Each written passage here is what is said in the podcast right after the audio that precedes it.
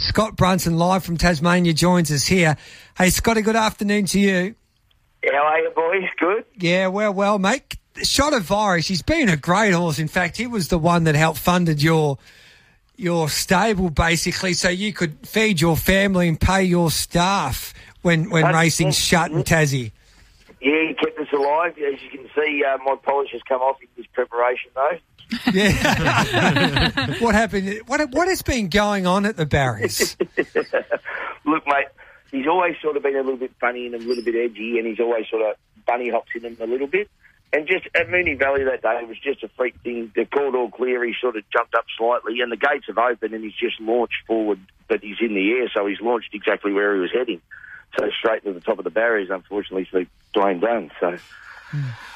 But um, and then I guess from there, the next start, he had two blokes up on him, and he's uh, he's never shied away from a blue. So a couple of blokes grabbing hold of him probably didn't suit him so well. He, took offence to it, and uh, then they put the barrier blanket on him. He trialled and got his ticket back pretty quick. So Yeah, and I guess one okay at the moment. Touch wood, yeah. yeah one thing he does have going for him, he tries his uh, guts out and he heads to the Cup today. What's the word on uh, the market? Seems to think he's he's definitely uh, one to beat. Uh, what's the word on him today? Aggie, this is what you got to ask Scotty.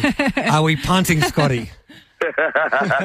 no, look, I, I don't, I don't back him because um, I, I don't back him because he's he's a good earner for me as it is. So, I've seen he's three hundred and sixteen thousand, and I own half of him. I don't know where it's gone, but I haven't got it. But um, yeah, look, uh, I think you run a really good race.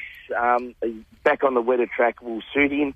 I'm not convinced he's a two thousand metre horse, but um, if anyone's going to train him to get it, it'll be Richie. So.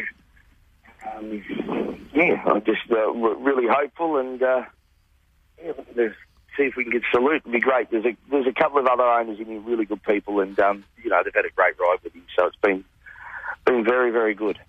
Could be a big weekend for you. We get the Moe Cup today. Richmond a prelim final win tonight, and then the inevitable getting the job done tomorrow at Caulfield. That would be fantastic. That'd be terrific. I'd be very happy with that. So um, he's drawn a better gate, and uh, hopefully uh, around a bend again. Um, he can figure in there. So it's it's just a little bit hard to place. He's very small and always up in the weights, even with the set weights and penalties. He's sort of carrying a bit of bit of weight, and um, yeah, just been you know, it's been twelve months since he's won. So it'd be nice to see him back in the winner's circle. I'm sure he's still got it. We've just got to tinker with a few things and change a few things. All right, can he win? I think so. Yeah. Yeah. Geez, he's, so. he's he might be small, mate, but he's got a big heart, and he's his first two runs down the straight, I think, have definitely been a, a pass mark. Yeah, absolutely. Look, last time, last time there were sort of circumstances around it, and uh, you know, it was a, it was a shitty weekend for me, so I didn't sort of pay much attention to racing that weekend. But um, his first up run was really good. Got, got beaten under a neck.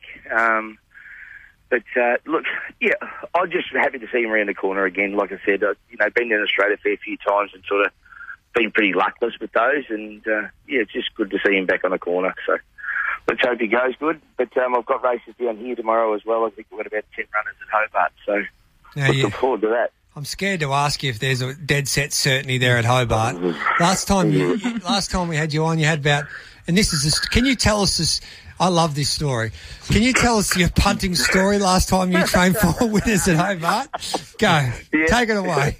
Right, so well, last time I was on the radio, when I was on that Friday radio, with him, my bad story was I trained five winners and lost a thousand bucks on the punt.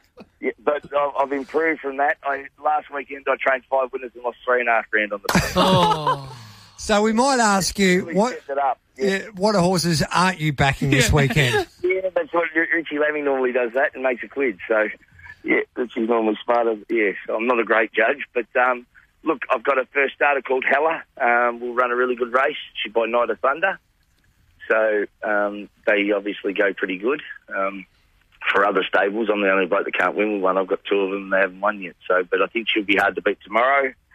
And um, maybe a horse called the Decider third up over a mile might be ready to do something. so it's race one, number seven. You've got three in the race there, and then later on in the program, race five, number three, the decider. But all banter aside, it must be a big challenge, Scotty, when you've got multiple runners in the same race to pick them on the back of their track work, and then things go funny on race day, and you win the race, and everyone thinks you're playing games and whatnot. But if you don't know, what hope have the rest of us got? Yeah, that's right. Well, I don't clock them at the beach. We just sort of, you know, we just sort of have a set regime and stick to that. So, I one on Wednesday night, two horses in the first race, I put David Pires on one.